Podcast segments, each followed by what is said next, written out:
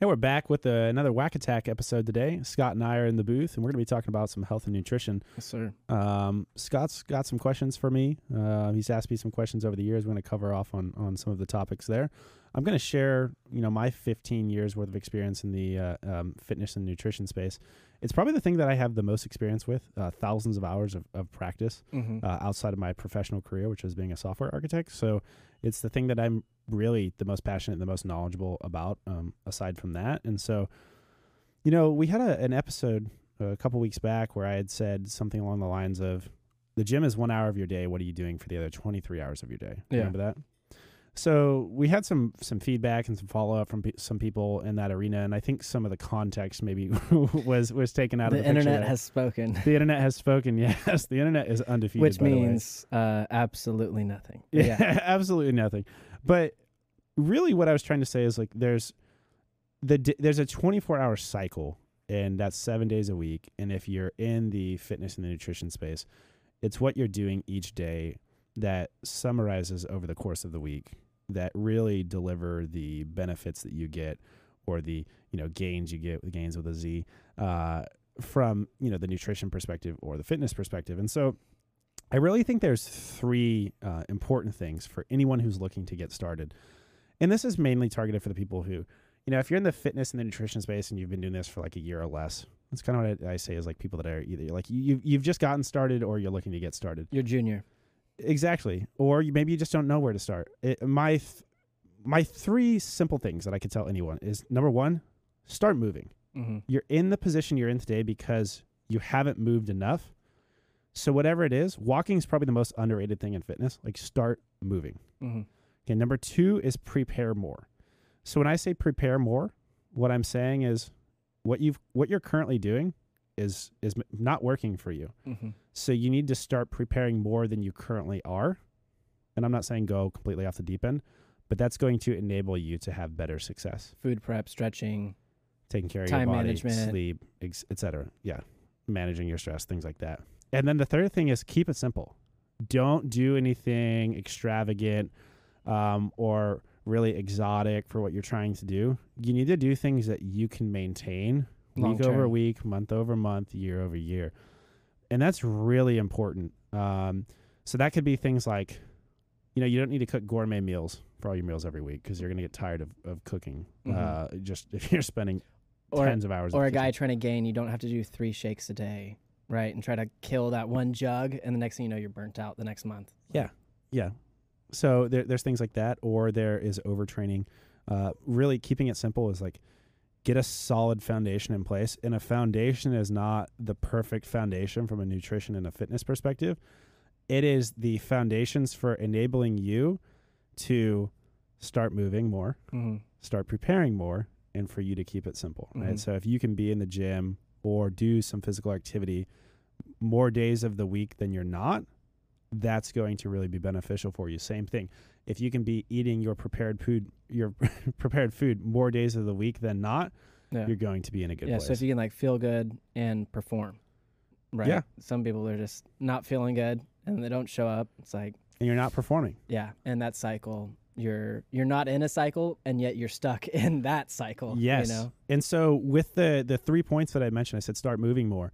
One of the things that those that are new to to the fitness and the nutrition space, you're going to feel at some point is like you show up to the gym and the workout just annihilates you. And over the course of the week, you do that once or twice or three times, and then you do that for a couple weeks on end. At the end of that month, you're like, man, I don't want to fucking do that thing anymore. And so that's really what you want to try to avoid because that ne- the negative mentality when you're actually getting in and doing the work is more of a hindrance to your uh, long-term benefits than it is for you like what you're actually getting out of destroying yourself in those sessions. Yeah, I, I think not to cut you off, but I think you have to stay inspired, right? So Exactly. it- people talk about motivation, this and that, but if your inspiration is to get bikini ready, but it's wintertime, well, guess what? Curtis and I are still in the gym. Al- We're all in the gym. It's not this seasonal thing. No, it's know? not. It is not a seasonal thing, and and it's pre. Your fitness and nutrition is preparing you for whatever you want to do in life. Yeah, it's, you're like negotiating your death. How do you want to go out?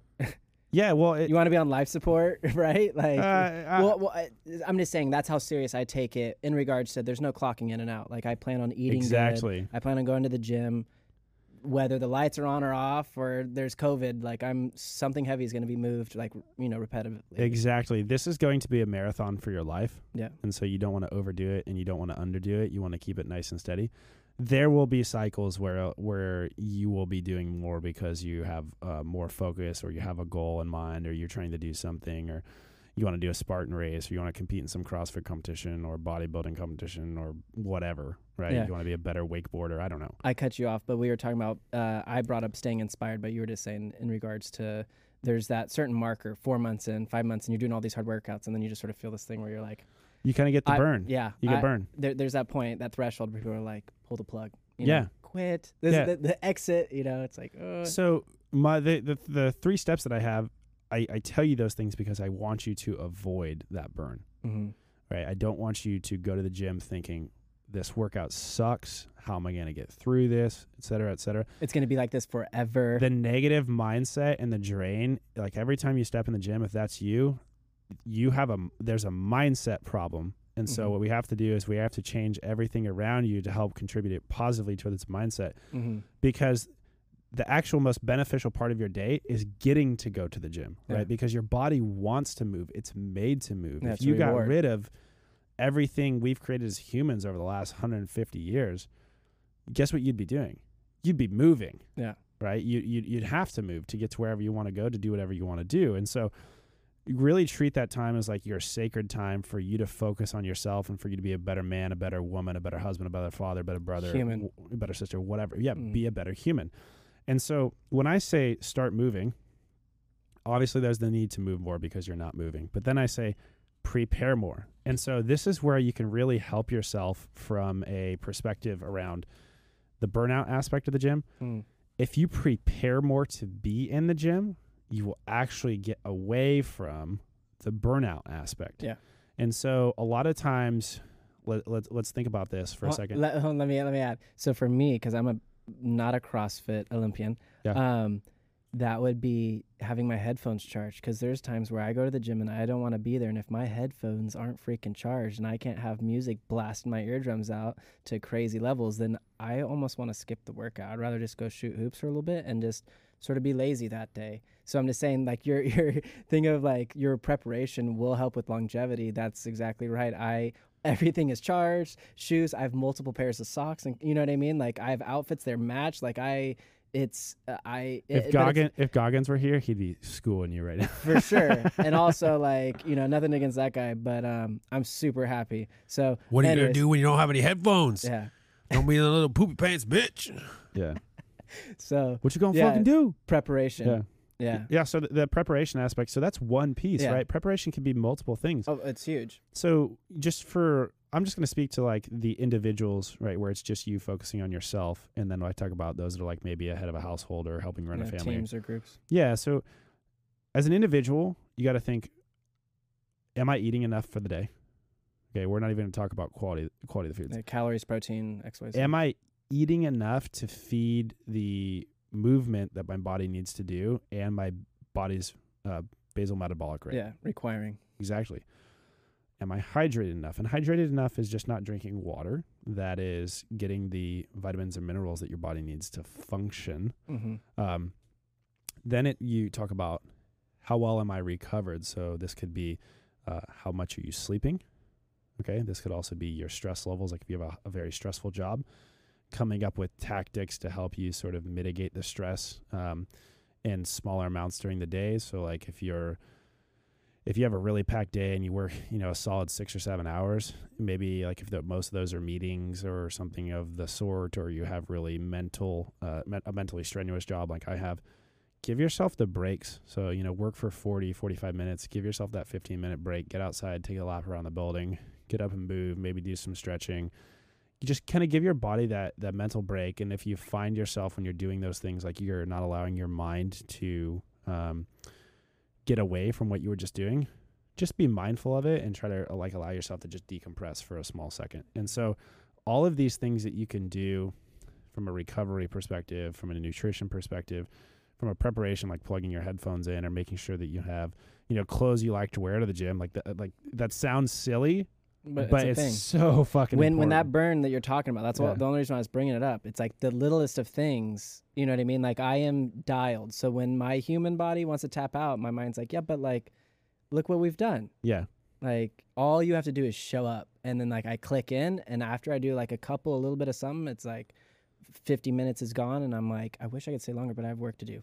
You Yeah. know, and like my friends are just waking up. You know, I'm just like, you know, exactly winning. so all these are just examples of preparation so speaking to the individual getting yourself ready to the time you like step foot in the gym is important so you want to be there well fed well recovered rested. rested as, as much as possible within reason Yeah.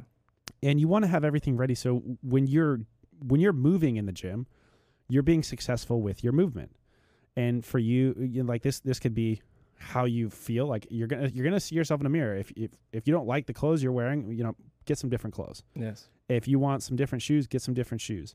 If you need headphones get some different headphones. Like like the whole purpose of of movement and being in the gym is taking care of yourself. And so everything around that you're going to need to do because while you're there you want to be solely focused. You, you don't want anything to distract you. So be focused in on the movement that you're doing. Hey, to that point though, real quick. For some people, let's say you're a shape that you don't like and you are wearing those clothes and you don't like how they fit, instead of going and buying new clothes, it might be part of an inspirational thing or a, a, personal measurement where you're just like, hey, this thing was like this after two or three months. Now all of a sudden it's a little looser fitting. I have some friends that are a little heavier and they're just like, Yeah. man, you know what I mean? This might look like a hunk of junk, but to them, they're just like, oh, this is my measuring stick. You i'm just what I mean? speaking in very general No. terms so this may or may not apply No, no, but, but yeah, but yeah. I'm just saying there's heavy people that Mhm. like you know even starting out too. It's just like next thing you know they're just like super happy doing Right. this. I'm the opposite. But like, even, like but even they can't even put their belt on anymore because the holes are not Yeah. uh, short enough, right? Because they've lost a bunch of I'm just trying to relate because for me, I'm like I want to be tight fitted. If my pants are sort of sagging, I'm like, oh no, I'm losing weight. I'm not bulking. But it's like I have to know that 99% of the people I talk to are dying to lose weight. They'd love to be able to eat whatever they want to eat, you know. yeah And so that whole journey. Um, I- anyways, it's exciting to start, I- even though it's hard for some people. write that down. Grab your grab your marker and write it Yeah. down. Um, uh, approach to dieting because Mhm. I want to talk about at the end because I listened to a, a wonderful podcast on this and it it was the best way I think I've ever heard somebody put together what is the optimal way for humans to diet Mm-hmm. based on my experience that I know and I basically said can I bullshit fact check what this person's saying and I was like everything that was in there Checks out. oh my god my my brain was just like the Mm-hmm.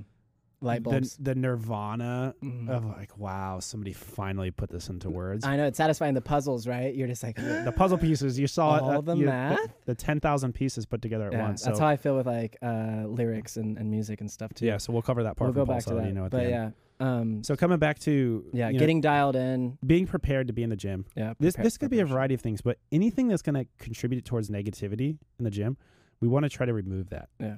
And so once you're in the gym, okay, this is your time to shine. So if somebody's new, newer, right, Mhm. a year or less in the fitness and nutrition space, you're in the gym and so you're moving more than you have been, so that's a positive. But while you're in the gym, and we're kind of getting into some of the more like intermediate and advanced topics, you really need to have a plan Mhm. for what you're doing in the gym. And so uh, it, that usually comes in the form of a concept called programming. Programming is like, what is the workout that's being written for you to do? Mhm. If you're newer, I recommend group based fitness. Yeah. Here's why. If you're not as prepared, but you're kind of prepared or you're unprepared, and you show up, you're going to suffer, but you're going to suffer with people around you. So you might push yourself harder. Mhm. And there's also some level of accountability where you might make friends with those people. To be honest with you, my experience for the last 12 years, most of my friends that I have now are from people in the CrossFit space. Mhm. Um, and that's just because like they're those are the types of people I want to hang out with. I see 'em- Lifestyle. I, yeah, Align. lifestyle. I see them go through the trials and tribulations, and so it's a really good way to also meet people, but it's a good way to be held accountable. Mhm. And so group based fitness also has a pre made workout for you. So you don't have to think about what you're going to do. You just show up and something's already ready for you. For people that are new, that's great. Mhm. So going Yeah. into the third piece, right? Keeping it simple, Simple. I was about to say. So that's simple, and then also you get the community, which is huge. Yes. So the the keeping it simple aspect, You don't have to know how to do a workout. Show up. So, so you can just show up. You have a coach that's going to be there. They're going to help you through the movements. Not all coaches are created equal, right? So you will find if you're an intellectually savvy person, but maybe you don't have experience in the health and fitness space, you will find that some coaches are better than others, and you're going to find that the good coaches are really actually hard to find. hmm So when you find one that's really good, you're just going to kind of gravitate and stick with them. And also, I think what would be a good point to add here too is that you know when people go to the gym, I think they're afraid to ask questions or they're afraid to like talk to people, right? Because they they feel like they're new. But when you're in a group based setting, like part of working out is getting to know people and getting to meet them and say hi, etc. And so um, it's a little bit um, less pressure, right? Mhm. And you don't have to constantly feel like you have to figure everything out, and you can ask for help without having to look like or feel like you know you're inconveniencing that person that you're asking. Man, I'm really glad you said that. So, just as a, a fitness coach myself, um, you know, I have a, a CrossFit cert. Not that that's anything special, but I've coached classes uh, for a variety of time. People want help. They're dying for help. There's a level of intimidation when you're in the gym, and I think that you know sh- you shouldn't be afraid to ask for help, and don't be afraid to like go up to people and ask them once or twice, or also look like an idiot when you kind of like ask somebody a question they don't hear you because they have headphones on. Go up to people and ask hmm like the worst they can say is no. But really, if you're not in a group based fitness setting where you can't ask a coach directly, and there are no dumb questions when it comes to fitness, because if you don't know, you don't know. And if you don't know, you might end up getting hurt. So I'd rather you ask a dumb question than hurt yourself. Um, But, but when there it- are no dumb questions if you don't know. yeah, but therefore, th- yeah, I'm sorry. It's yes, all- I got tripped up on my words there. That was a, a, a big mistake from me. There are no dumb questions because even if your question, everybody else knows it, but you don't, I want to answer that question for you because I don't want you to get hurt. hmm And so even if you think it might be dumb, still ask the question hmm because it's better that you can come back the next day and for three or four days the next week than for you to be hurt and be out for a while. Consequences can be injuries, and some injuries you never really like get all the way back from. Correct. Um, a lot of people do, but it, I'm just saying backs and knees, right? Like it's worth Ye- it. You raise your uh, your your hand and ask a yes. question. That's all I'm Yeah. saying. Like nothing crazy.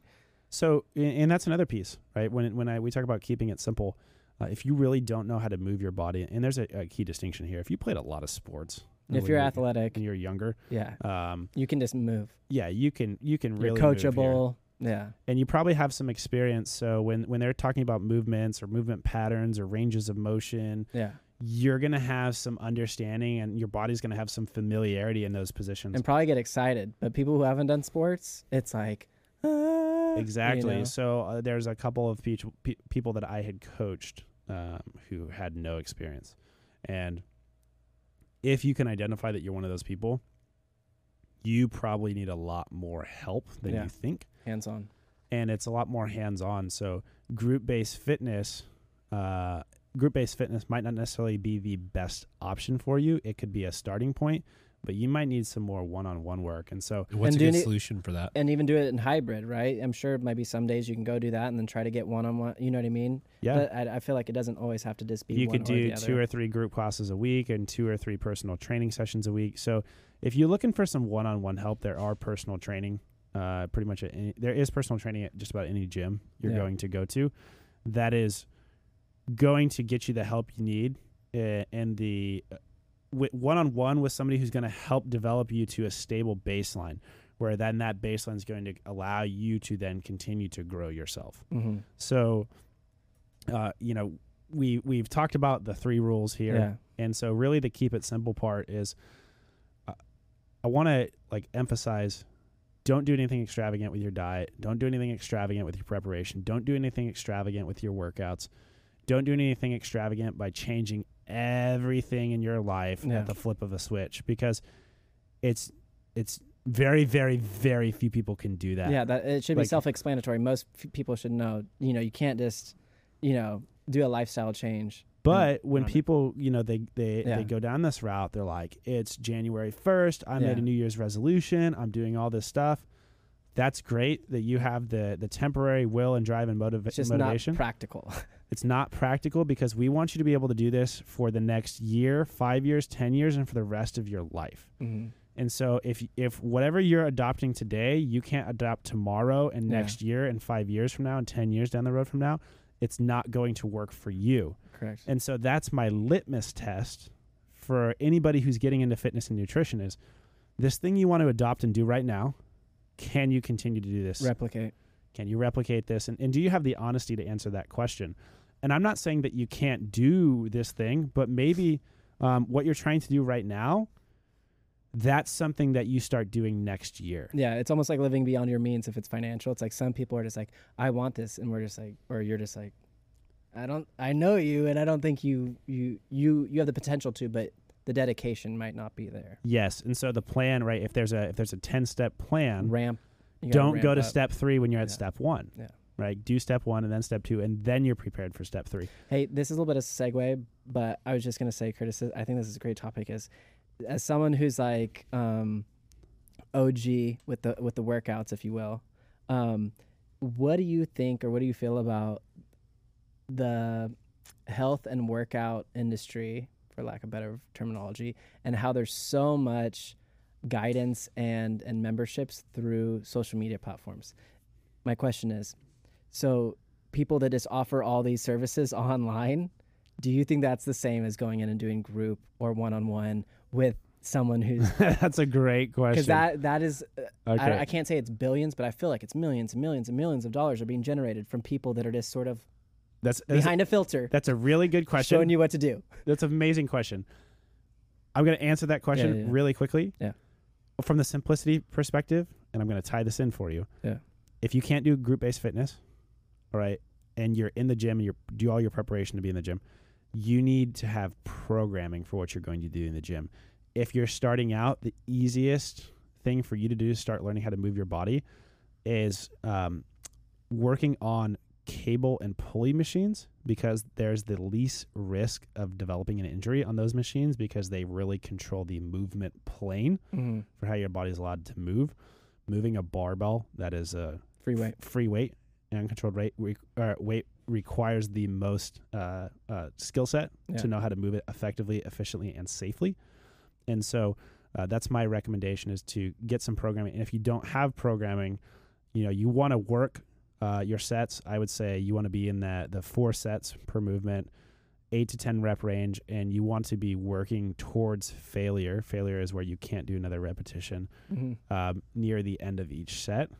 And I like to do full body training splits. Uh, full body training splits are where you're doing one muscle group per day for your entire body. And you're doing that over the course of four or five days of the week. So you're actually getting the total volume in on a weekly basis. So what about so to answer, no, no, no, hold on. So to answer your Yeah, question online, of all the online folks, Yeah, they're all. Everyone's a professional now. when you want to get programming from somebody, everybody wants to provide you with something because it's a subscription, it's reoccurring revenue for them.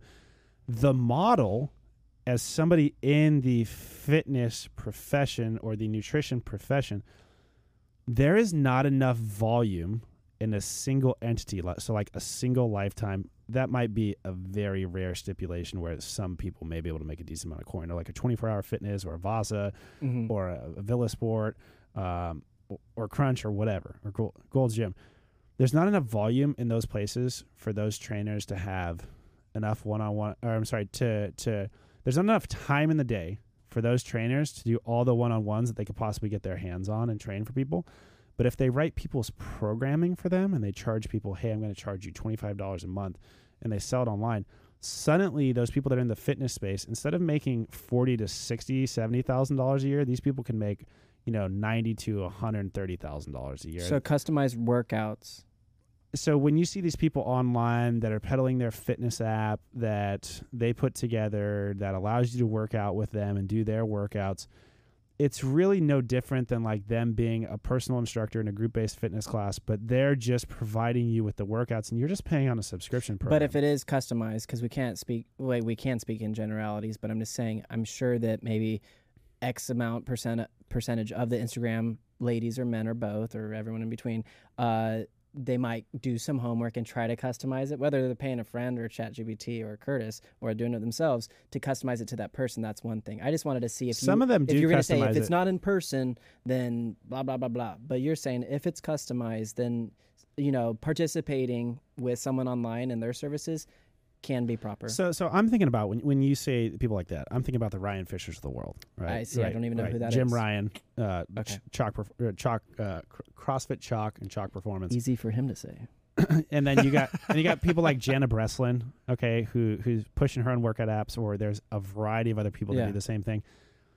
These people are pushing like so. Ryan Fischer pushes um, workout programs, and so you align yourself with what your fitness goals are in one of his programs. Oh, okay. Ryan Fischer is is a self-made scientist, and so Mhm. he has really good quality um, tracks, like like training programs that you could follow. hmm And he publishes workouts for each of those things, and so you're following along, and you have your before and your after photos for for how you're working each of those. But you're tracks. conforming into his framework. you're con- you're conforming into his framework.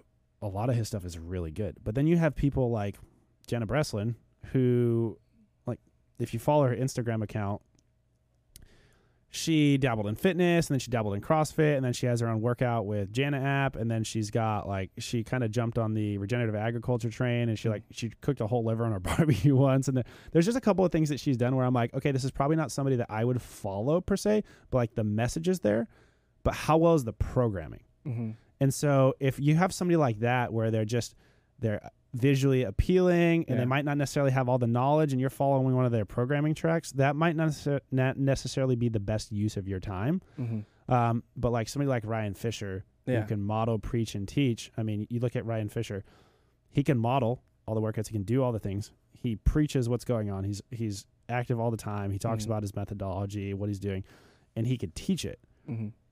That's the mecca Mm-hmm. right? So if you, if you go into any group based fitness gym, um, and the coach doesn't look like they can play the part, model, Yeah. preach, and teach. If Yeah. you have an overweight fitness instructor, that's usually a cue that that person's probably not as good as they could be. But if you have somebody Probably. So for your coach, the three rules are if they can model, preach, and teach, and if they can't, then I would find somebody else. continue to shop. Yes, continue to shop. Go to go to a different location, try Now- a different and gym, hold on, try a it- different class time. In conclusion, so, s let's say someone's just entry level thinking about doing fitness and they think that maybe they're not close enough. They live in the boonies. They can't get to a group group based fitness program and routines and whatnot. But they have a favorite Instagram gal that they really like and, and they want to buy a program. So if something can be somewhat customized to to their type of workout, uh, subscribing to it like an Instagram fitness person can can be beneficial. So there's a difference between a coach, an influencer, and like a subscription programmer. And there might be someone who's all three of those things, but you're Yeah. right. So a coach is somebody who's going to work with you one on one. But again, a lot of these fitness folks who have went online, Yeah. their whole thing is volume because they Yeah. could touch more people and they can spend less time. When they have to spend one on one time with you that's dedicated, like I'm solely working with you, Scott, you might Yeah. pay me a hundred dollars an hour or something. Yeah. That's a, that's an hour of my time. I can only do so many of those in a day. But if I'm pushing a a programming routine for a thousand people Yeah. and I'm charging everybody twenty bucks, then suddenly, you know, do the math on that, that's twenty thousand dollars a month. Yeah. So when you look at what's financially well for for these trainers, yeah, they're going to want to go to that subscription model. They're not going to want to go to the one-on-one model. So uh, there's not a lot of them that are doing this really personalized one-on-one stuff. Okay. If you do want something really personalized and you are going to a coach like in the CrossFit space, there's a guy named Sam Smith. He runs Big Dogs uh, training. I think he he is a, a really bright mind in the space. He does, and he has people that work with him that they do one-on-one trainings with uh, their specific people. Same thing with Brute Strength out of Utah Mm-hmm. but that's different than the question at least my interpretation of the question you asked me which was like what do you think of all these people that are just pushing their stuff online Yeah, no, you answered it, and, Yeah. and I guess my question sort of evolved on me. It was just sort of like I, I was sort of giving you an alley oop to say, oh man, ninety nine percent of those fools are Dollar Tree. Like this is garbage. Like A lot go, them go, are. go into your local gym. You know, mo- social media in general is maybe not the move for healthiness, as well as like, oh, I want to get physically healthier. Let me let me subscribe to some you know 22 year old lady in Indonesia who happens to have total different genetics and like you know what I mean and and yet you're going to try to keep up with her routines. Um, If you want online kinda- subscription training, Ryan Fischer. Ryan Fischer is the guy you need to look is the the guy you need to look up. That's F I S H or sorry, F I C H E R.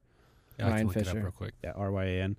Uh, Jim Ryan, I think, is his website that he Mhm. has. You, you can find him. He's all over the place. He's got these wonderful turtle shell abs. Uh, he's CrossFit Chalk. He owns CrossFit Chalk. Uh, he's based out of California, but he's usually all over the place. traveling. it's Ryan Fischer, F I S C H E R. There you and go. then uh, if he's on Instagram, he is on Instagram, and on Instagram it's Ryan Fisch, R Y A N F I S C H. and instead of pull it up Jamie, it's pull it up Nala. Thank you. Alan. Yeah, thank you, Alan. Uh, if you're gonna if you're gonna do something like that, that's who I recommend going with. Mhm. Um, uh, I'm a big fan of his full body training splits. I think for a variety of reasons, but I'm not going to talk about Yeah, why yeah. I think all that stuff Yeah, is, is successful. Just know that it's successful for a reason, and it doesn't kill you in the gym, and you could do it for a, a long period of time. Mhm. So, kind of uh, diving back in, we had, we had said, hey, from a, like a, f- a fitness and nutrition perspective, if you're new to the space, you know the three rules: start moving, prepare more, keep it simple. If you can do those things over time, you will get better. Okay, so we the the group based fitness is a good way for you to get started. Eventually, you reach a plateau where the group based fitness, like you need to start focusing more on yourself as the individual and not the group, because the workouts are tailored for the group, and and your needs eventually start to get isolated because you're getting better, Mhm. and that's where these individualized, like these one on one coaches, are really beneficial. That's also where these um, these training tracks, like Ryan Fischer's got a few different ones of them. If one of your goals aligns really well with one of those training tracks, is a good way for you to make the next step.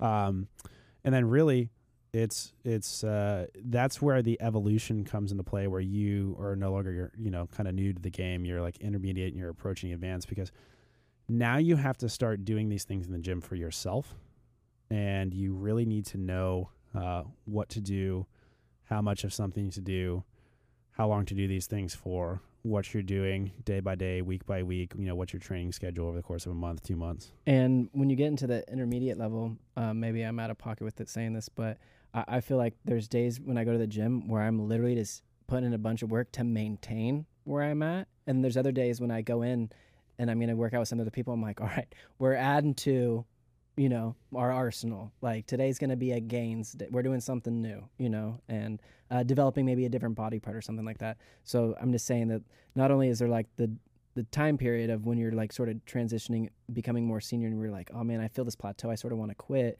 but you don't. You stay in there, and then things get to get fun and evolve. And like you said, you start going to the gym just on your personal. It's not really a group type thing, Yes, you know, at, on your own. at a certain point. Yeah, that, that's when you realize that working out is not movement. Working out is training, Mm-hmm. and you no longer really use the word workout. It's it's like I'm training. What are you training for? I'm training Mhm. not to suck. Well, suck at what? Well, whatever the fuck I want to do. Mm-hmm. Or training your your shape, right? Like I'm training my body to not be the shape of an orange or a pear.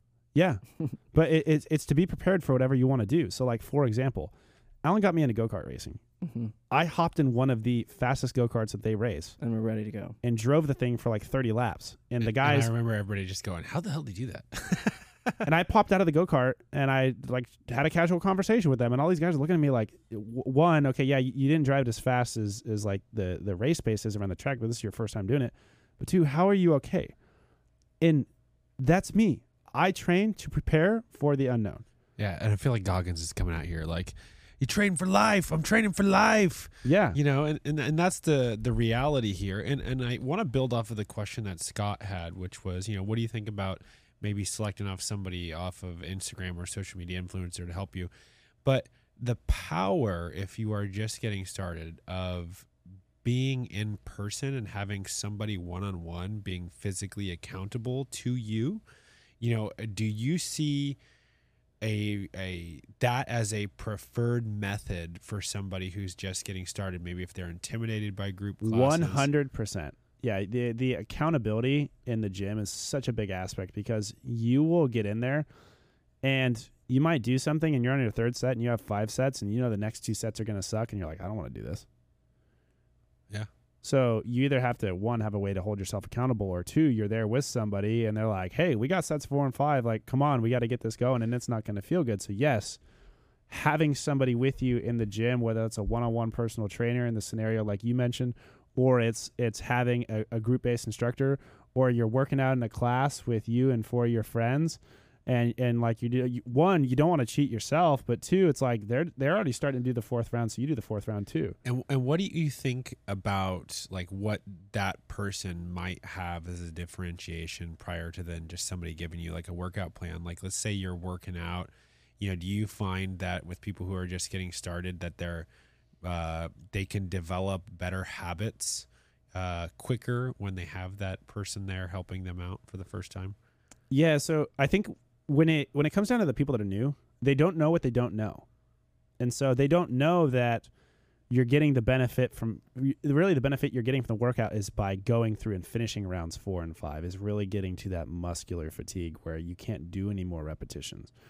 Or it, you know rounds four and five are the hardest part mentally so this is mental training. When you're eh, when you're training in the gym it, it is mental training.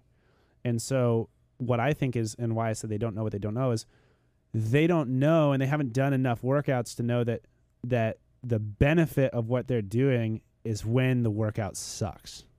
And getting through that part of the workout is what's going to make them a better human being a stronger human being a faster human being a better conditioned human being tougher mentally and able to just generally take on things that are harder in their life. And then hard things eventually become easy. So Yeah. there's there's things that I feel like uh, people pick up from being in person in a gym that you just aren't really taught and aren't even going to be really marketed. Like certain little, someone might be out of breath at the water cooler and just sort of say, "Hey, man." Uh, feels like we're done, but we're actually only sixty percent of the way there, you know, Yeah. or whatever. And it's like, is that daunting? Is that spooky? Yes, but also you're not going to get that from some program that's on Instagram compared to if you're in a room with seven or eight people and you're not going to push yourself you're not going to push yourself and just as much hearing how we're talking, I'm just saying I think there's things that we learn as humans that aren't necessarily packaged like here you go, this is what you're going through. It's more of like you got to be there. yeah you, you have to be there. Yeah, and the the thing that comes to my mind when I'm I'm hearing you guys talk about this is when you get to that point where you feel like you can't do anymore. What are some of the things that you found that help get you over that hump?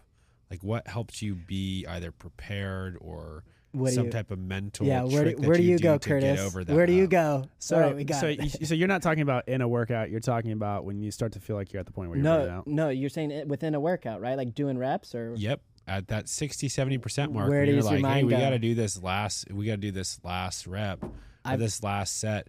You know, where does your mind go? And Oh, man, what I- do you do to help be prepared for that last set? So, the evolution of my mind is going to give you a few different answers. So, when I was first starting to to be the closest aligned with people that are, are starting to get in the gym and starting their, their nutrition perspective or their nutrition track, my perspective in my brain was even if it sucks, you have to find a way to get it done. Because what if this wasn't the gym?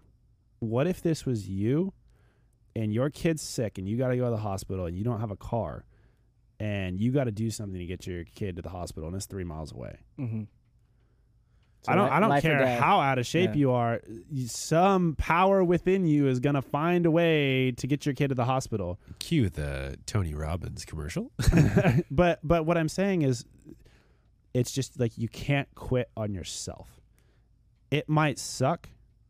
It might not feel good. But the best thing that you could do is step back for a second, take a quick breather, realize that it doesn't matter how hard it hurts for the next 10 or 15 minutes. In 15 minutes, it's, it's going to be over.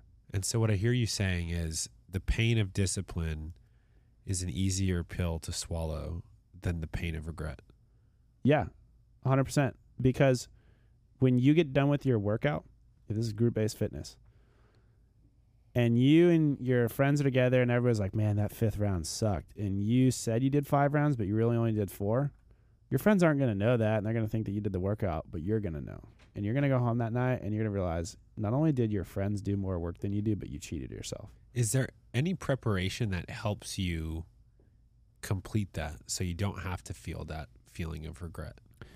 Uh, I, I, I don't let myself. get to that point where I skip rounds and I skip reps because I just say if I know this is going to hurt, but I don't put the emphasis on what's going to hurt. I put the emphasis on what I can do to get through the hurt. And so if I'm doing something like let's just say it's 10 squat cleans. Okay, I'm going to do this first squat clean as best I can. Do the first squat clean. And I just have a quick mental check in with myself, and this happens in milliseconds. Oh, I, I still feel good. Okay, I'm going to do a second one. Third one comes around, I still feel good. I'm going to do a third one. Okay, man, I'm starting to not feel as good. Okay, take a second. Breathe, breathe. Keep yourself as calm as possible. Start the next one. And I'm not worried that, like, oh man, I still got to do 20 pull ups and I still got to run a mile after this. I'm not thinking about those things. I'm just like, hey, I got 10 cleans I have to do. And you just want to slowly chip away at what it is that you're doing at that point in time in the workout and not be inundated by the other parts of the workout. That's a big parallel to the rest of your life. When you think about what you have to do for the day and you get anxiety or you're riddled by everything you have to do or oh my gosh, you know, things with your family life or maybe your your your friendships are dwindling or something's negative in your life and you think about all the negative things around it it's like there, there's not a path forward with that thinking but what there is a path forward is is focusing on what you can control and what i can control at this point in time in my workout is this one rep i'm doing per set for what i have to do for this round and just saying focused on one thing at a time will enable you to get through the workout it's not going to feel good for sure but it will allow you to get through the workout with the lack of negativity. Like, and no regret. At No the end- regret. at the end of it. And I feel like Yeah, in life, there, there's not going to really be a point where us men are like all circled up on a putting room with cigars, and we're like, "Man, I wish I didn't spend as much time in the gym, and I didn't. I wish I didn't spend as much time with our kid." I feel like those two things is just time well spent. for me. exactly. Uh, I I think you'd be hard pressed to find somebody who Argued that they spent too much time, Time- with their kid or, And too Or much in the time too in gym. the fit. gym. I'm too Yeah. fit. My kids and I are too close. Like this Yeah. is. I really messed up. I mean, I'm sure that there's an excessive amount that can be there, but that is far, far, far beyond. That's you know that's- anything that is what we're talking Yeah. about. Yeah, I agree with you. It's not like oh, you know, I spent all this time at work, and it's like oh man, I really wish I wouldn't have yeah. spent that I'm time. at really work. healthy, and my kids and I are really close. yeah yeah the only person the only people who are going to remember that you worked late are your kids hmm right nobody else is going to remember that but your kids are going to remember how much time you spent with them and how fit you were because you rode motorcycles with your kids when you're 50 and your I was about kids to are say 20 it's about the age, yeah. When when a kid's like, yeah, like my dad doesn't do too much. Uh, how old is he? Oh, 49. That's bummer. yeah Oh, my dad likes to ski. How old is he? 69. yeah I don't got to see him. I already know he's he's about it. hey man in business i tell you what dude The most successful people I know in business. are the fittest motherfuckers i've ever met in my Yeah. life period. and and and the people that I like to hang out with tend to be the fittest people yeah. just because the mentality that you have in the gym when you see somebody doing something that most people can't do and they just do it and they make it look easy and then you go to do it and you're like holy shit Well, that and like, what's the correlation of how, how many super, super, super fit people have we met that their mind is just mad soft and like they're It's in La La not. Land? it's It- not maybe like one percent of the time. Most of the time, no not even that they, they've cultivated their mind They're You- trained. you- to, to be that successful in the gym you your mentality has got to be on Yeah. point and so like if you struggle with motivation find the nearest gold's gym and work out at that place Mhm. and I hope it's not an hour away from you because people at Well, Gold's well, gyms. well, hold on, hold on. Uh, I agree with you on what the point you're trying to make. I disagree on the wording But- but, uh, because yeah. But you're just it saying is find motivation. About, it is not about motivation. It is about discipline. Okay. And And I say it's about are- inspiration. So we Right. maybe it's all three. Because I want to be inspired. Then I will be motivated. Then I, will- you know what I mean. If I'm inspired and inspiring people, to me that's the definition of my life. If you're in, But if- is everybody going to have inspiration or motivation? There's going to No. be days when you No, don't have not. them. And so, what are you going to need every day? Every day, Discipline. you're going to need discipline. And so, discipline, like I've always said, like at work or at the gym or whatever else, it's like at work, if I'm not feeling that great, I said my average day has to be better than everybody else's good day. Yep. Right. And like me in the gym, if I don't want to be in the gym, you know what I do? I get my ass to the gym and I pick a series of movements that are full body movements so I minimize the amount of time that I have to be at the gym. And where'd you Right. adopt that from? Oh, well, you know, probably the guy on the screen. So that's where we're at. And so it, it, at, at the end of the day, it comes down to discipline. And so it's discipline in showing up. It's discipline in doing the right things. It's discipline in knowing where you're currently at and where your current skill sets are. But now also, I think there's other things that you wanted to talk about too, right? In relation to not only just being healthy, but also being your best self, which has to do more than just being physically healthy and fit. Yeah. So, so being your best self, uh, w- when you train, not only are you training yourself physically, you're training yourself mentally. You are just making your yourself a sharper individual than you were the day before, and that's really what it is. You're competing against yourself. You're being the best human being that you can be, and that bleeds over into every other part of your life. Whether that's your relationships, whether that's your job, whether that's with your kids, whether that's with other people around you. That aura that you bring, dude, it it radiates. And you're gonna find that there's people that aren't gonna like that because they wish they had what you have currently, and you want to steer clear of those people. But for the people around you, you're gonna start to see that you're going to attract more people like yourself. The people around you may start to be more like yourself, and I'm not saying that that's groupthink, but I'm saying if you're the leader amongst your friends and you get fit, and then your friends want to get fit, and then you all become fit and suddenly like maybe their friends start becoming fit or the spouses are in on the game too do you- it, it- And- it And hold becomes on, an and you're and you're saying the word like- fit, but we can just say healthy, right? Yeah, yeah. healthy. Like We're talking to humans. Let's be very general. Yeah. We're talking about humans getting healthy. right? But inside Well-rounded. of that, there's mentally- alpha males that are like ripped out of their mind who just dominate every day. And, and and it doesn't even matter about gender, right? It, Yeah. It's it could be anybody who's there, but I think you guys nailed down a really good point here. Whatever lifestyle you are looking to achieve or you're looking to have consistently for the rest of your life, yes, you're going to need discipline in getting there, but you're also going to need um, a mirroring from the people who are around you. If they're not doing those things, it's not going to help you, motivate you, keep you down that path. you're also not going to be want to be next to those people if you're being disciplined both mentally spiritually and physically and you're around people that aren't doing that get rid of those people because those are the people that are going to drag you down and you've set up this discipline in your life where you know that this is working what's th- this is working the best for you and you're getting the best possible outcomes and those people aren't getting the same things you're getting because they're not putting in the work that you're doing and they're not taking care of themselves the way that you're taking care of the, yourself again mentally spiritually physically And, and let's give an example here. it's gonna spoil the harvest. Like what you what It- your it is. result, It's it's gonna spoil the it. harvest. The guy on the screen right now, Scott, Yes, is a prime example of this. You know, Scott was um, uh, married with uh, with your son, right? And then we reconnected after high school. We played golf together in high school and college. Uh, you and Wally in college, and uh, you know, it was like, wow, here is somebody whose method of operating is very similar to ours.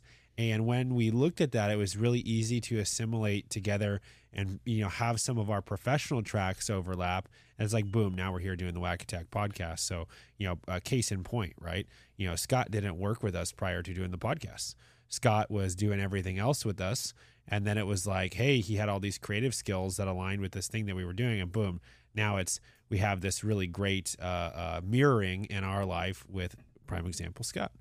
So- And, a, and to that point, this is, has to do with both of you guys and whatever. But there's a we talked about a quote when I was on the podcast as a guest, um, and it was I called it "the only way out is through," and then you guys Yeah. said your own versions of the it. The only way to is through yeah. Yep. Okay. And uh, here's another one. I just because I write these down my entire life, so um, I was gonna get these tattooed X, Y, and Z. So my point is, is these these mean a lot to me. So this helps me with gym, this lifestyle and mentality in general. So uh, that one is a good one. Then also I was gonna say this whole workout thing and just in general for life is uh, quality is not an action; it's a habit. It is And so when I was young and I was just like, oh, I'm gonna half-ass X, Y, and Z, but then when at work, I'm gonna be quality in those things. I'm gonna see my parents and be quality with this thing. And so when I when I read that, I was like, oh, that's that's a great. I heard a quote. point. how you do anything is how you do everything Dang. It's almost like we're twins and we got this Yeah. telekinesis no thing going it, on. it's true and i tell you what when you're in the gym put your frickin' weights away and put 'em put them away in the right spot hmm because it's no different than what you would do anywhere else Yeah. okay and, and how you do anything is how you do everything Right. And wipe up your sweat. yeah uh, y- uh, Yes. All right. Uh, but My- but but to that That's a good to that quote. to that Yeah. point, when you're in the gym, and this is one thing that if you're new, you're not going to understand. You once you've you've worked out for you know a year or so, you'll start to realize it. When you're in the gym or you're doing some type of movement, it is mentally demanding, not physically demanding. We all know it's physically demanding, but it's mentally demanding for you to be focused in on every rep, giving effort all the time, controlling your movement, staying in a quality position, posture. hitting optimal range of motions. You cannot go to the gym and and be mentally bogged down. And this is back to the preparation. Yeah. Prepare more. Yeah, I agree totally with that. La- la- last quote. Um, discipline equals freedom. That's Jocko. So it's just him talking about discipline so much. It is Yeah. so true. Because if you're disciplined, then you have the freedom to go to the fair, eat a fucking Twinkie, drink a little bit of alcohol. For this is my life because I've worked out for the past three years straight. Just about. Scott, know. do you know what luck is? Uh, it's when uh, hold on, preparation meets opportunity. Exactly. And how do you, Ah, he didn't get me internet. and how do you prepare? Uh, with my pants down. Just kidding. Go. you, you said oh, it with discipline, equals freedom. Di- Yeah. when when and being quality in my actions. Uh, yeah. When you're disciplined in everything you do, yeah. you are going to be prepared. Luckier by probability, even though luck is just like a manufactured thing, but it's When It is. opportunity knocks at your door, how prepared are you? Yeah. And you're prepared by being disciplined. And this is what I said earlier. It's like, Curtis, what are you prepared for? I'm prepared for whatever the fuck I want to Any- do. yeah, I. I should have got a Goggins soundbite for this. It's like, Yeah. I'm preparing for life, motherfucker. haters can suck my. Yeah, yeah. No, no, seriously. And that's one of the big things. It's like you don't need to be training for something all the time. Yeah. You should just be keeping yourself prepared. Because what happens when your kid is 12 years old and suddenly they're a rock star at some sport and you need to go out and help train your kid? Yeah. Or what happens if you, God forbid, like you have to be physically in shape to do something to save somebody's life? Hey, and or and, hold on, just in addition to that, or let's say you want to be healthy and you want to be able to do things with your kid, like go walk around grandkids. Disneyland yes, or Grandkids. grandkids for twelve day for twelve miles a day. Yes. You know, two or three days of the week. You know that type of stuff too, as well. Yeah. So it's it's not just like you know hero hero stuff. Um, it's like you know being your best self every day for multiple days in a row and not being exhausted if you do something physically demanding one day, having the energy to continue. Right? It's not saying that you don't take a day off. It's just saying you have the ability to get through high caloric exertion days, multiple days in a row. Or high stress days or high stress situations. Yeah. And I know that some of our listeners or followers, whatever you want to call them, are a little bit younger. So I just would like to be the other side of the you know conversation here. Or you could be getting really fit because you're single.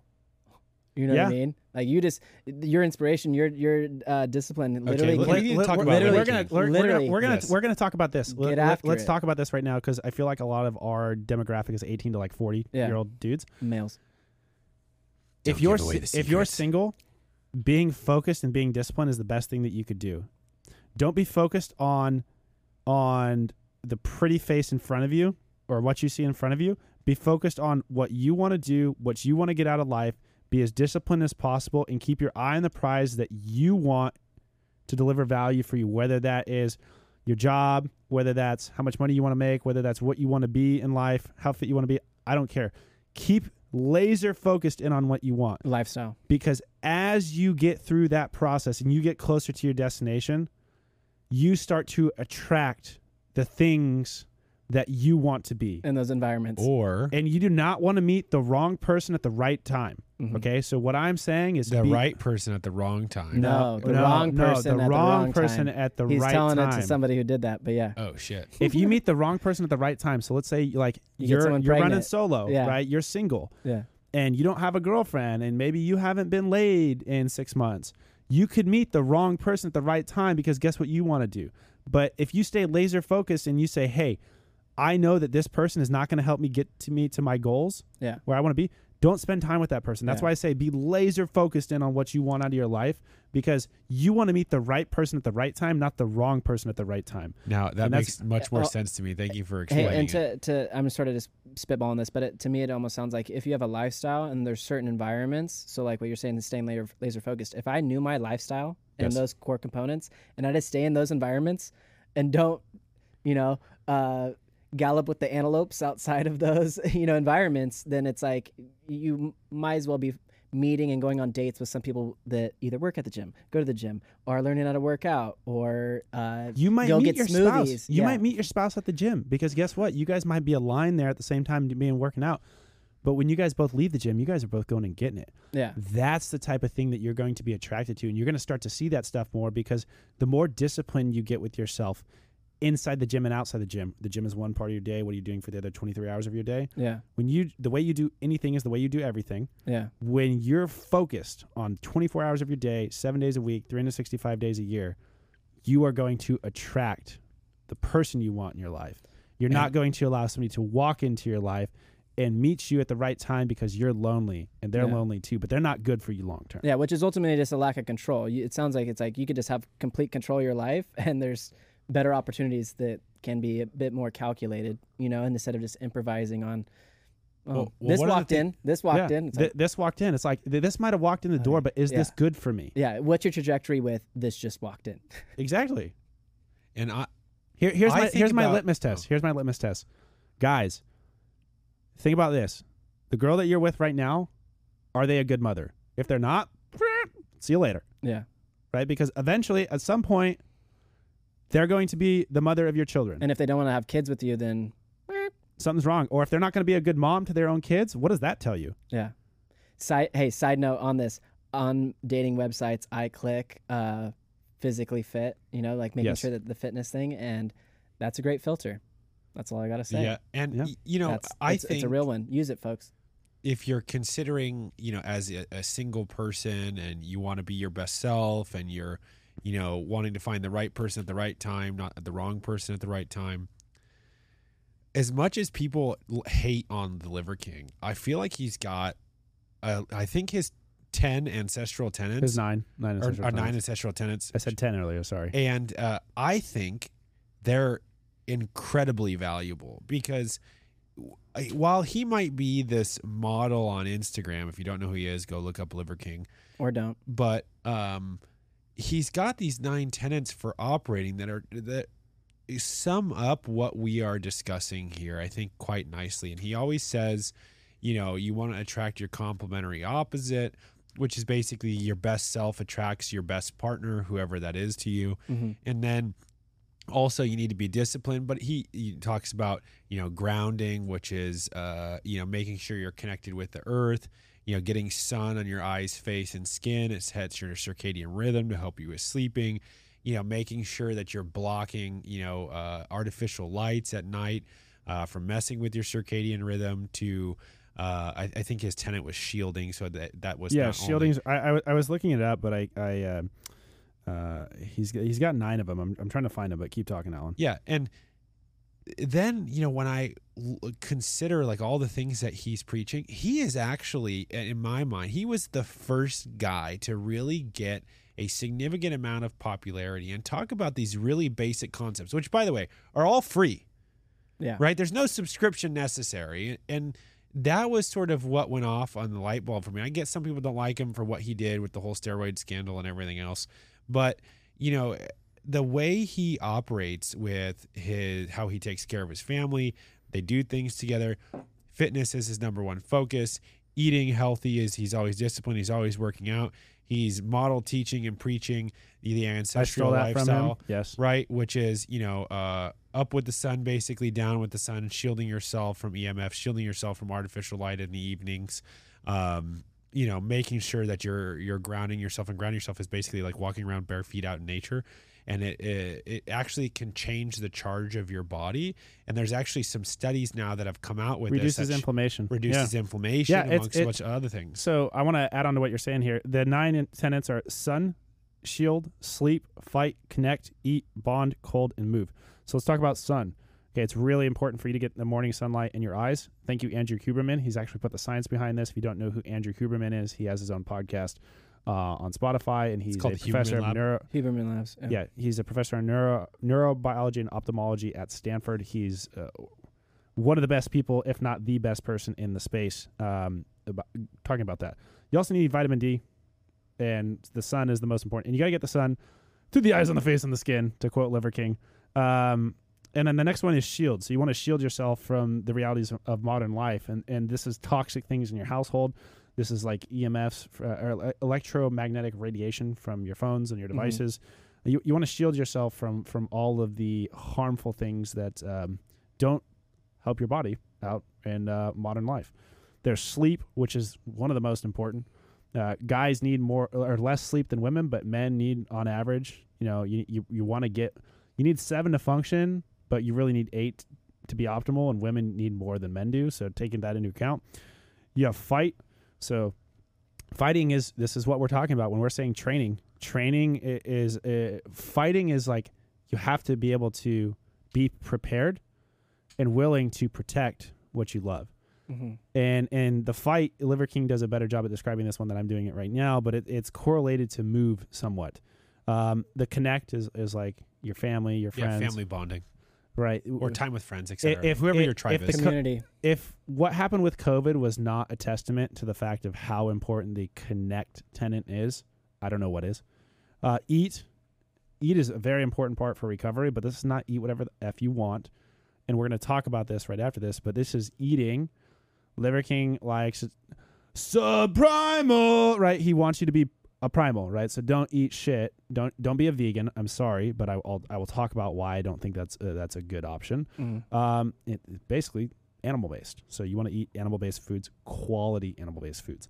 Uh, bond uh, is the same thing, but bond is more of a like in like a fr- like a deep friendship with somebody that you have. So that could be with your spouse. That could be with like a best friend. yeah, like, uh, I don't bonding actually- is experiences. Yep. So it's it's it's basically developing. Uh, uh, it's not just spending time. It's actually going out and doing something that is building the bond between the people that are doing it. like going to the Electric Daisy Carnival with your best friends. Yeah. Yeah, exactly.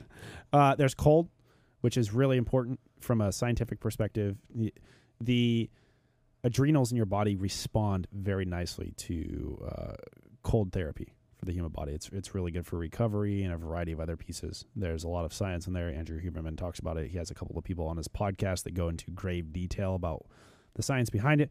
And there's a lot of people offering products in the space now, but pretty much anything, anyone you see, like Cam Hanes, who's an ultra marathoner, and I think, Yeah. um, and then you have Jocko, and you Mhm. got Jocko Willink. Huberman, and you got Rogan. I mean, I do it. The, Uh, high end performance athletes all do it. There's a reason why they do it. Yeah. Uh, and then move, right? You, you need to move the body every day. Your body was meant to move. I mean, 12,000 steps is what people say. I think steps are a bullshit metric. I'm just going to come out and say that. Uh, Mhm. uh, walking is underrated, but steps are not a quality indicator of of movement. I think they're just uh, a target for people to reach, but it's not an optimal way for for you to really get quality movement in daily. Insert quote: uh, "Body in motion stays in motion." I hear a Body- lot of Yeah. body in motion Body stays motion, in motion. stays in motion. I like that. Yeah, the uh, the only downside, you know, is we got so much light here that you know, Alan, if you wanted to talk to me, it's uh, it's a little hard for me to see what, what you'd want to show me. So that's the Liver King's nine ancestral tenants, but um, kind of diving into the second half of Yeah. the podcast here. We had talked about what we need to do from from like if you're new to to the fitness perspective, Junior- and we talked yeah. about nutrition as like a fitness and nutrition, but we didn't really We, didn't go really talk about nutrition. well, we, I I've said got a bullet the title. here. I, got the queen bee. Uh, not to ruin your segue, but I, I want the camera. The camera needs to be on him. Switch it on him. There you go. I posted a video the other day and tagged somebody. Yeah? That person checked out. Dr. Rhonda Patrick. How cool is that? That's freaking sweet. Uh, yeah. Shout out to Dr. That's Rhonda sweet. Patrick. I would love to talk to her. Uh, so I wanted to say that I had said fitness and nutrition, but I didn't talk about nutrition. So I want to talk about nutrition now. So Yeah. there are three people in the space that um, all coming from different angles, Mhm. and they didn't really know each other um, up until very recently. These three people are Paul Saladino, Paul Saladino. the Liver King, I wish we had his first name. Liver King. Brian Johnson. Never mind. I like Liver I King. fucking killed that guy. I'm the Liver King.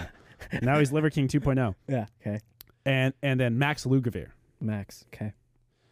So here's three people. Paul Saladino is a doctor, and he realized that you, you get very little, if any, nutrition training while being an MD. So he dove off the deep end because not only is he a smart dude, but he figured out what is the optimal diet for humans.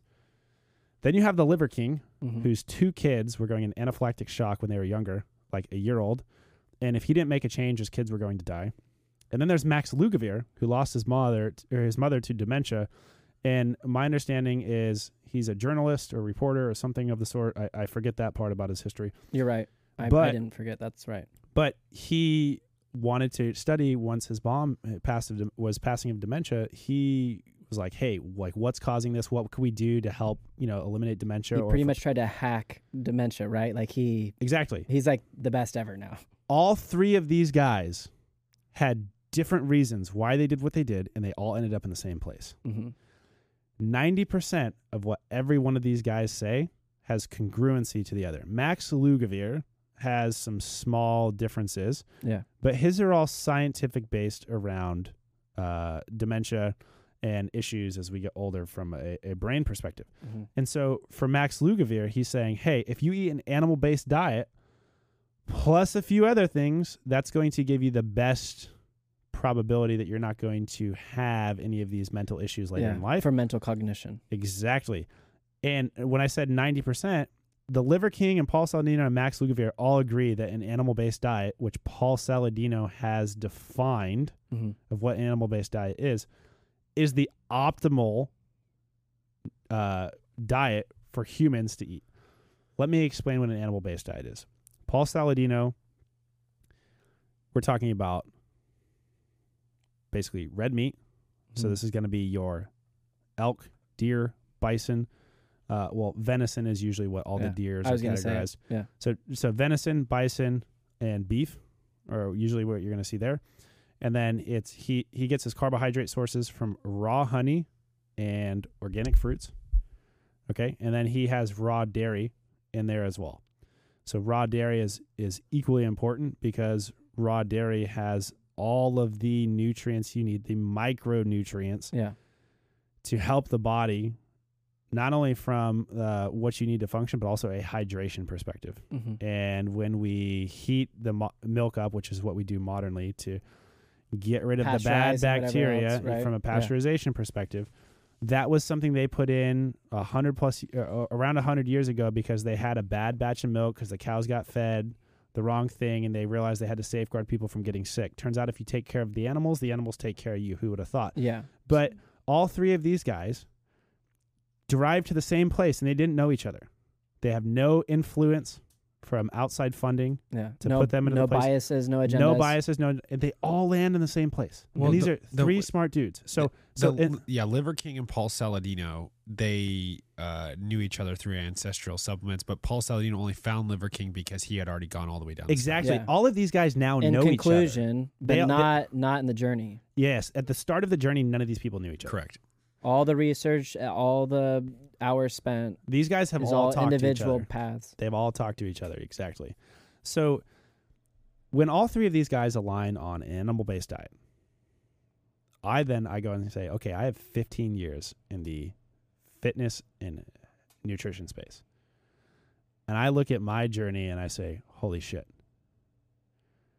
This not only is this optimal and I could prove it to you through my own anecdotes, but if these guys are also saying it and a ton of other people are having success, let's set the record straight on what's going to be the most beneficial. So if you're just getting into nutrition and you're getting to listen to this podcast or hear some of those people talk, wow, hmm because you're getting it straight out of the gate and you're not going to have to figure it out. So a couple of the topics that I had put together for this specific segment, all right?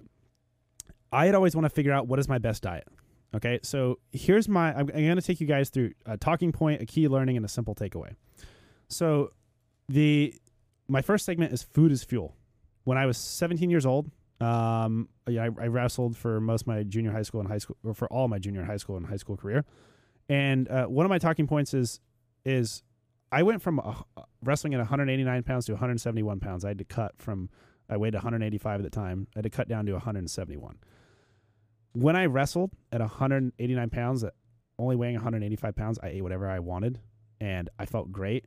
And I had never had that much energy in a wrestling match before in my life. When I cut down to 171 pounds, I had no energy to wrestle.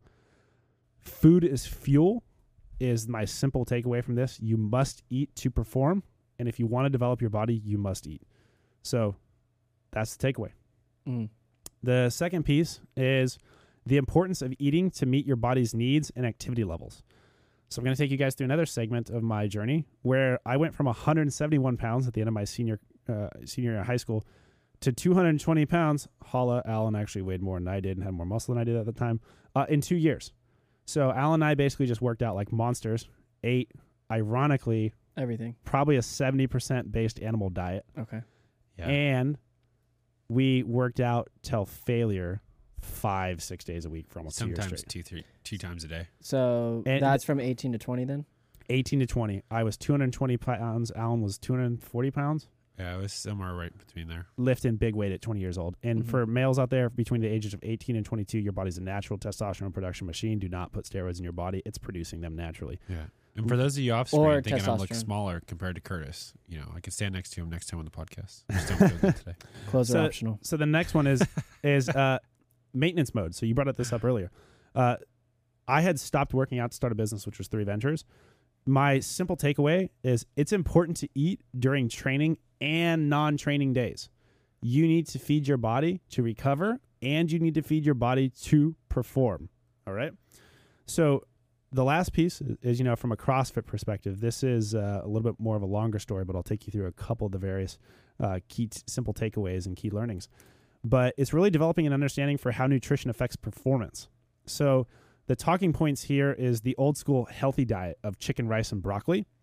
Um, and really, that that doesn't work long term because in the order, like the rankings of protein, I, I rank protein chicken protein from chicken is like much lower, like six or seven on the list than some of the other animals that I could eat. Yeah. So, um, from that perspective, you do need to eat big, and you need to eat when you're hungry. If your body's hungry, that's your body's way of saying you need to eat. Listen to your body. And just know, everybody on this podcast right now, I'm hungry and I'm sacrificing that so you guys can have this great information. While Thank, they, while they eat, thank you, Leighton and Alan. they're eating. And there was a point during my CrossFit career that uh, I did go vegan because I was having very bad gastrointestinal intestinal issues. I didn't realize much about the gut microbiome. This was, you know, six years ago. And I started removing ingredients out of my meal prep one by one. It took me about eight weeks. And once I removed meat, I stopped having basically issues. I, I stopped farting. Mhm. Um, that was really beneficial for me for like two months and really bad for me for like the remaining four months. So I went plant based and I got off that really quick because not only did I feel good because I was removing, I, I, re- I removed something that was causing me issues, but what was the actual root problem, not the, the masked problem, was that the sourcing of the ingredients that I was eating was far more important than the type of food I was eating. Question: Did you say that. did you say vegetarian before you explain that? Did Uh, you say vegetarian or vegan? vegan. So Okay. I, I said plant based. I wasn't full blown vegan. Because I've done full blown vegan for like three or four months, and anyone else who says they've done that, I got like mad respect for, or you're like mad crazy. But anyways, Plant. I, I called it all plant. it's hard. I called it plant based because I still had leather stuff in my house. But uh, I'm just saying I didn't have butter, and I didn't realize how much I love butter, Yeah. right? Honey, and I'm just like, I hate this diet the Yeah. first day. Yeah, like, so this isn't fair. it was is a it wasn't full blown vegan, but it's basically Yeah, being vegan. strict. So I, I. I called it plant based. Eh, over eight weeks, you you subtracted. Six months is how. Oh, Okay, whatever. You, it sounds like you subtracted your diet down, whittled it down, and found, whittled it down after about two months. Found it Found wasn't out the meat's fault. It's more of sourcing. It was the meat that was causing the issues. But when I removed the meat, I stopped farting. okay. So I was like, oh, this vegan thing. People are talking about this Game Changers thing came out on, on Netflix. I think that was like a year or two later after this. But I kind of did some research and I was like, oh, but hey, there's some people in the space that are full blown vegan. Being vegan sounds nice on the cover. It's like, oh, we get to save the planet and we get to save animals. It's like, Yeah. pause. When you actually dig into it, you realize that that's nice, but we'll get to why that's not nice because it really comes down to how the animals are treated in regenerative agriculture. Mhm. So, you know, kind of going back to why being vegan worked for me temporarily. social justice warriors, not you, but for other folks, that's it, Ex- it's it's more of the idea or idea if you live in the it's East the ideology that it's like if Yeah. you're vegan, you're doing the right thing and for the the, sense world. of community, right? Well, also, it's one of the reasons why the carnivore diet has the same uh, same effects as being vegan does. What happens is being vegan and being carnivore, they're the same in the fact that they're both elimination diets. Yeah. One eliminates the other, right? And so when you think about that, they both work because what you're actually doing is you're removing the harmful products that are associated with preservatives, glyphosate, everything else that's in there. And what you're doing is, like you said earlier, in the gut, gut microbiome health, what you're doing is by removing those, you're actually changing your gut microbiome health. And that's what people who go on those, they have good results short term. But like this whole podcast has been talking about, this is long term sustainable Yeah. for life. And so now continue. hmm Yeah, so t- to that point, Yeah. when I removed the meats, one, I didn't have red meats in my diet. I had a lot of white meats, so like chicken. Which was a mistake, but at that time, with your knowledge, It's not as nutrient dense. So I, do, I thought I was doing the right thing Yeah. at the right time. So I was like, hey, this being vegan thing is cool. Well, I stopped eating dairy and I was able to breathe better and a couple other things. I'm like, wow, I felt great for two months. And then, I, dude, I, re- I really started to feel like shit the next four months. yeah, So I added seafood in. Back in my day, I was like, oh, I could be like pescatarian. So I ate some seafood and I was like, wow, I feel great. And I smashed another workout. And then I realized, like, wait, I added an animal product back in and I felt better. Full blown switch to an animal based style diet where instead of not eating red meat, I started eating a lot more red meat. yeah, And then what it really came down to, what I started to find out was the sourcing of your ingredients is the most important. So this is why I advocate for an animal-based diet. Monocrop agriculture, mono being singular, agriculture being like the growing of, of food. Everything that you have that's plant-based, it is sprayed with so much toxic stuff from a variety of different perspectives. that and where does it come from? The soil. What's in the soil? We're not really treating our soil. Our soil's supposed to be living. We just keep using the same dirt on the or on the spraying the same shit into the soil and for- then that gets into the for- food. Yeah, our our soils are not happy. Anyways, continue. So Alan had mentioned healthy. Alan had mentioned glyphosate, right? Yeah. That's actually Roundup. Roundup was no longer going to be produced now by Bayer. Yeah, Uh, but it's, yeah. there's going to be a spinoff. But yeah, it's it's a trying to just only eat vegetables and Yes. not look into the details. That's uh, your own fault. Yeah, you should assume that any chemical is guilty until proven innocent. Uh, that gets that touches your food. Try growing your own food Yes, and then think about what you eat and X, Y, and Z. exactly. I, come have- from farmers, you know, walnut, corn, uh, up in Gridley, Northern California. So I'm no yuppie yup, but I'm also no country boy. So that's where I have this hyper, this happy medium. so everybody's experience with veganism was like really drawing this thing out. But Yeah. really, what I was trying to say is, it, Yeah. uh, veganism for me really placed an importance on the on the food quality and sourcing. So the key learnings that I took away from all of this were your macronutrients, your total ca- daily calorie and macronutrient intake is the key to recovery. So on a uh, on a vegan diet, you might be able to meet your macronutrient profile, but you're not actually getting bioavailable macronutrients. Explain that. So bioavailable is where your body can actually absorb the uh, vitamins and minerals, uh, aka the micronutrients, in your food into the body. Um, and really, a lot of those vitamins and minerals that you get, they that come that are really bioavailable, come in the form of fats. Okay. And guess so where you get fats from? y- meat, red meat. Animal based so products. he- here's the thing that really blows my mind. Okay.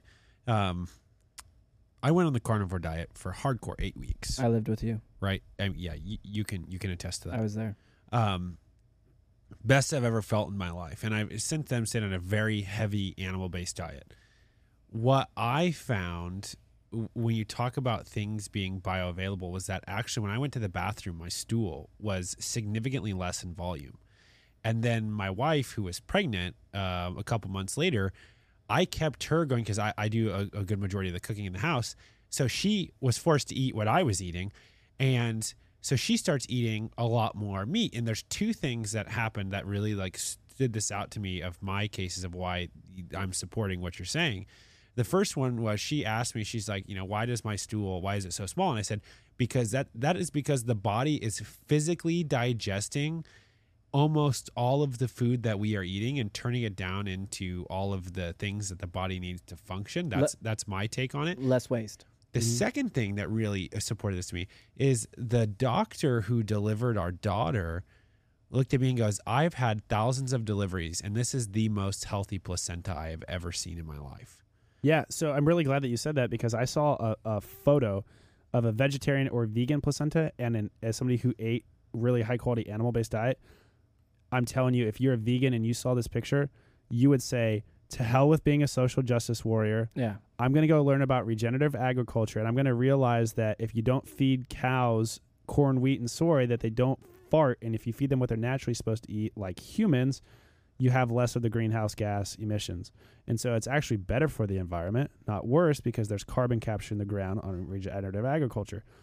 When you see that placenta, you would shit yourself and say, My child was born on a vegan diet like this. You're you have already put your child behind. That picture say, they say pictures say a thousand words. That picture is ingrained in my head and I am seeing Right. it right now. The and I hope that whoever is a vegan goes and looks this up. Vegan placenta versus animal based placenta. Find the image on Google Images. Yeah, I'll pull it up right now, and, I'll let you guys continue to talk. We'll pull it up before we if go. you have not had a child yet, you won't understand this. But I've had my first child. Alan's had his first child. Scott has had a child. When you see the birth happen and you realize all of the magic that happens to create a child, and you actually get to see the placenta, the placenta is the organ of life. hmm If that thing looks as bad as it did in the photo that I saw, It's almost like you're having your kids while you're on drugs. Exactly. Like, no, yeah, it is. yeah. It's the equivalent. I Yeah. bet you if you grabbed uh, A meth placenta. a- yeah, a meth placenta, and you looked at a vegan placenta and an animal-based placenta, the meth and the vegan placenta would look. You'd a be lot able to guess. Yeah, and I don't I don't mean to be um like uh rude, but we have a friend who actually had to go into early labor because the they had to induce her into labor because the placenta um was failing hmm a Yeah. couple weeks early. But we don't know this person's diet, or is this relevant? She was all vegan. okay. So So we're not professionals and we don't know all the details, but that does sound Well, I can tell you some of the reasons that Similar. might correlate to why. So I'm going to Yeah. jump, jump back into the key learnings here. So I, I, I left with total daily calorie and macronutrient intake is the key to recovery. Okay. The another key learning is don't eat a low fat diet as they are deficient in bioavailable micronutrients. You actually need to have fat in your diet. So these diets where you don't have red meat in your diet, I want to I want to put a, a very clear stipulation here. You want to be eating grass-fed, grass-finished, wild red meat. You do not want industrialized meat fed corn, wheat, and soy because the omega-6 to omega-3 fatty acid profile in those meats is generally speaking in industrialized farms about 12 to 1 versus grass-fed, grass-finished is about 1.2 to 2 to 1. So the the key takeaway here is the omega 6s increase the inflammation in the body, and you want to have less of those. And so when you eat a better, uh, taken care of animal, you are going to get a better product. And so the animal fat part of this is really where why I advocate for an animal based diet, especially whole milk. If you suffer with um, n- being like chronically uh, dehydrated, raw milk is one of the best things that you could do to hydrate yourself because it has the proper uh, micronutrient profile that are bioavailable. for your body to actually be hydrated. Hydrated is not just the water you drink; it is the micronutrients in the blood as well. So, uh, the next piece is your body needs carbohydrates and is necessary for optimal energy levels. I am very sorry to everybody out there who is keto, even though keto technically would fall under an animal-based diet. shots fired. Shots, Shots, fired. fired. Keto is a tool, not a diet. Um, and it's not something that you would probably see d- done in full blown, um, like like non modern lifestyle. Mhm. It your body does work with it, but your body needs carbohydrates. And so I'm not knocking ketones because ketones v- play a very important role, and this is a bodily function. And if you do fasting or anything like that, you may put your body in ketosis. But again, it's a tool, not a diet. That's my perspective on it. And I'd like to talk with somebody a little bit more because everything that I've read and the people that I follow in the space are all saying a very similar thing. And I've personally said that it's a tool, not a diet. That's my own statement. Um, number four is, uh, you know, the best source of protein is grass fed and finished red meat. That's venison, bison, and beef. Uh, on my last point, I forgot to say something here, but uh, you know, you want to prioritize carbohydrates from fruit, honey, and dairy. Uh, you don't want to add uh, sugar, refined grains, and processed foods. So the fifth one is saturated fats are good and critical for bodily function. Think raw whole milk, cheese, butter, ghee, tallow, and fatty meats. Um, saturated fats have been demonized. We could talk about that on a, a subsequent episode, but just know that saturated fats are actually what you want. Um, and then the sixth one is hydration is water plus micronutrients. A lot of people may overlook this, but you need sodium, potassium, calcium, magnesium, and phosphorus along with water to be hydrated. You can find all of these in dairy and fruits. If you drink a glass of whole raw milk and you eat fruits, you're going to be better from a hydration perspective on a daily basis. Let me add to this as a everyday Joe. I like liquid IV. Yes. I like to stay hydrated. I like to get my vitamins and minerals. Yeah, and then and then uh, God, what's the other product? Um, uh, there's Liquid IV, and then there's also uh, Element T. Mm. L, the letter L, the letter M, the letter N, the letter T. When you go and you look at what's in all these things, It's what you need. it, it's it's everything that I'm talking about minus the water because you put these in water. hmm It's the optimal profile that you need on a daily basis as a human being. Um, from a hydration perspective, everything feels harder than it is when you're not hydrated. My Whoop strap data, I can attest to this. On a couple of days where I've been dehydrated, I go and I do in a workout. I do a workout. My heart rate is 12 to 20 beats higher than it normally should be, and I feel like I get floored in a workout. So this is that whole prepare more. Yeah. Piece? You should have drank You should have the taken care day before and the morning of. Yeah, so not being hydrated will result in a reduction in blood volume, decreased skin uh, blood flow, decreased sweat rate, increased core temperature. It, when your body temperature increases, your ability to move decreases uh, past a certain temperature, and an increased rate of muscle glycogen use. Glycogen is the fuel source for your muscles immediately, and if you're dehydrated, you're going to deplete those sources a lot faster. Um, all of these are negatively impact your ability to perform at your highest level. And then seven is ingredient sourcing: uh, raw slash lightly pasteurized, non-homogenized dairy, grass-fed, grass-finished red meat, pasture-raised organic eggs, organic fruits, raw honey, and organic for everything when possible is is really what I mean by ingredient sourcing. We won't dive into why that's important, but there's a lot of evidence if you go and do some Google searches. Uh, and then really is, you know, uh, that was my my nutrition takeaway. So how I got there is as a recap the old school bodybuilder diet. I then went into a vegan diet and then I went a full blown animal based diet. Uh, I've tried a variety of different things and I put those things in serious practice. You guys know me. I, I cook in my household every Sunday. I, I eat the way I eat. You guys have seen me eat. I've done those things and I can tell you that the best I feel is on the animal based diet. I Tenfold. I I totally agree. Now, to to finish this up on the point that we were talking about earlier about the placentas, Yes. the difference between being Oh, you got it. vegan You and got the it. difference between being animal based. Show it. Show it. Okay, this is he So on only the let's shows you. He never does camera three. What? Here we go. So Oh. this is the Does- vegan placenta on the left, On the left. Yes. versus the animal based placenta on the right. All right. Now you can look at the richness and Show the Scott's color, face. Show Scott's face. and uh, He's like, ah. you can Cringe. look at the richness and the color here. And now, effectively, my wife's placenta looked a lot more like the one on the right, except my wife's was significantly more vibrant. You could see the veins, you could see everything else. And Yeah. the doctor had, said the reason why uh, we were able to go so long past our due days because the placenta is functioning so very well, right? Versus our friend who is vegan, who she just recently had to be induced early because you know the placenta is not functioning. And when you think about this, um, you are probably not getting enough iron if you're not eating enough meat, especially as a female. Switch Right. back to the people just for And- the sake of being a viewer. Thank Yeah, you. and uh, so you know when you're looking at that, and I'll come back to this so people can see here because it's Yeah. it's quite interesting. And if you're a female watching this show, l- look at that because when you go to have kids, I want you to stick this in your mind.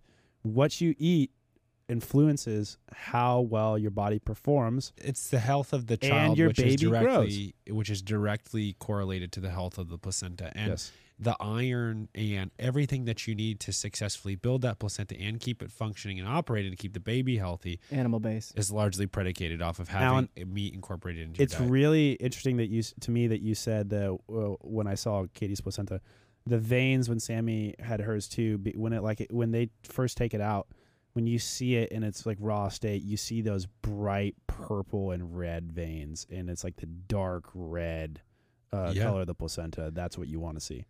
And you know, Katie had hers. Katie, my wife, had her. Sorry to our wives if they Yeah, I was about to say, like- encapsulated, right? I'm I can't do this shit. And you know, she didn't really have any issues with postpartum because um, you know one of the reasons we think is because she was taking those capsules of her placenta, which yeah. yeah. have a lot of those hormones So and everything. go go back to the photo well. really quick. I just want to say Yeah, one we thing. haven't had enough of This is the organ of life. So when you go to have a child, if you want to be vegan, Like uh, that's fine. I, I, I'm not going to tell you what to do and not do. This picture says a thousand words, and this is what's going to grow your child. So, do you want to have the one on the left? Or do you want to have the one on the right? I'll let you decide. But the answer seems very obvious. And also look at the size. Look at the volume difference. Yeah. The one on the right seems to have significantly more volume and uh, significantly more size.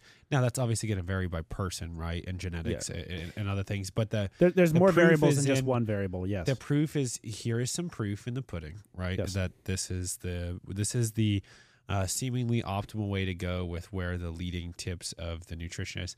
Uh, with that, Curtis, uh, I'll pass it back over to you for some closing thoughts. Yeah. So, an animal based diet, if you're going to get started in your fitness and your nutrition journey, that is definitely where you want to go and where you want to start with. From a fitness perspective, remember the three rules. You want to start moving, Move, prepare more, prepare, and keep it simple. simple. And that's going to be for everything you do throughout the 24 hours of your day. That's the one hour you're going to spend in the gym or or wherever you're doing your movement, and the other 23 hours of your day. And we had talked about a variety of things in between then, based on my experience. The three rules when picking maybe a group uh, coaching session, and the coach needs to have You should be able to model, preach, and teach as a fitness instructor or a nutritionist or somebody that is in the health and fitness space. This is incredibly true for the medical space as well. If your doctor is giving you medical advice around how to move and how to eat, and they cannot model, preach, and teach the part, run, folks Mhm. because they're a doctor and they know medicine, but they don't know nutrition, as Paul Saladino Mhm. definitely knows, because that is why he stopped being a doctor to Doc- really dive into it. Dr. Rhonda Patrick. Uh, I wouldn't say Liver King, but he is knowledgeable. But Liver everyone King- we have mentioned, I'm just His saying. wife Liver is a King, dentist. Liver King has two personalities. What he allows you to see on his Instagram profile is the fucking Liver King For that sure. people may or may not like. But if you listen to him on a podcast, the dude is smart. And I'm long sorry, form. You're saying long form. He- you cannot you cannot get to a place of wealth Yeah, yeah and not and not and have fitness and fitness and fitness. I don't listen. Steroids aside, just because you take steroids doesn't mean you get jacked like Liver King. You have to put in the mother Yeah. effing work to get like it's that. torture. It is. It is the discipline. That Mhm. guy has got the discipline. Does the same thing day in and day out. He makes his life better, and he's better today than he was yesterday. Also, real quick, and while we're wrapping up, can we real quick a list of people who your name droppers just uh, for I, so I can have a nice clip of it? Paul Saladino. Paul Saladino, the Liver King, and Max Lugavere. mhm. And if you want your own fitness programming, Ryan I Fischer. recommend Ryan Fischer. And if Scott's allowed to add a name that Curtis would co-sign, Dr. Rhonda Patrick. I think Dr. Rhonda Patrick's great. All right. And with that, thank you very much for watching the WAC Attack podcast. I All always right, have to get the last word in, and I always like to say the outro. So there we go.